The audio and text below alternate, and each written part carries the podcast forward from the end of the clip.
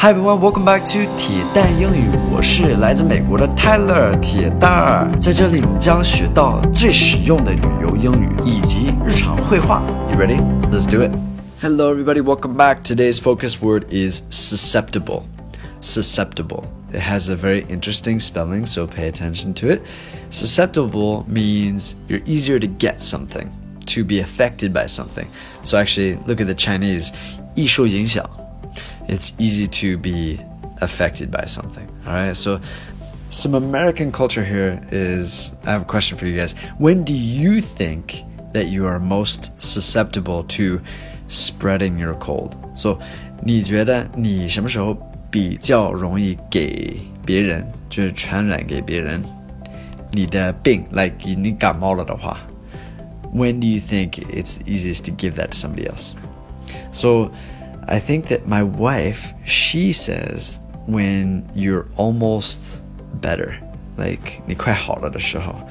Actually, in America, we always say it's before you show symptoms. 我们在美国就说症状之前，就是所以看出来你感冒之前是最容易传给别人的。I don't know which one's right. Uh, I think I have to look that up. Anyway, let's get into today's dialogue and go from there.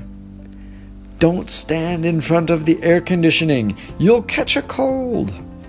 It might make me more susceptible to catching a cold, but the AC can't give me a cold. Okay, here's some major culture difference between the West and China. I love this one. Don't stand in front of the air conditioning. So, air conditioning 是空调，别站在它前面。You'll catch a cold.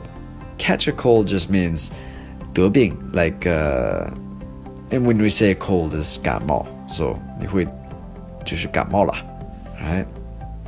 It might make me more susceptible to catching a cold, but the AC can't give me a cold. So 呃，它有可能，如果我站在这个空调前面，有可能是比较易受影响，like to be susceptible to this 感冒，but the air conditioning 但是这个空调不会让我感冒了。So I know that this is a big culture difference, but uh, that's what we would say. anyway, hope you guys learned something for today's lesson. If you did, give me a like, show me with a 点赞. And uh, yeah, thanks for listening. I hope you guys have an amazing day. I'll speak to you soon. Take care, guys. Bye.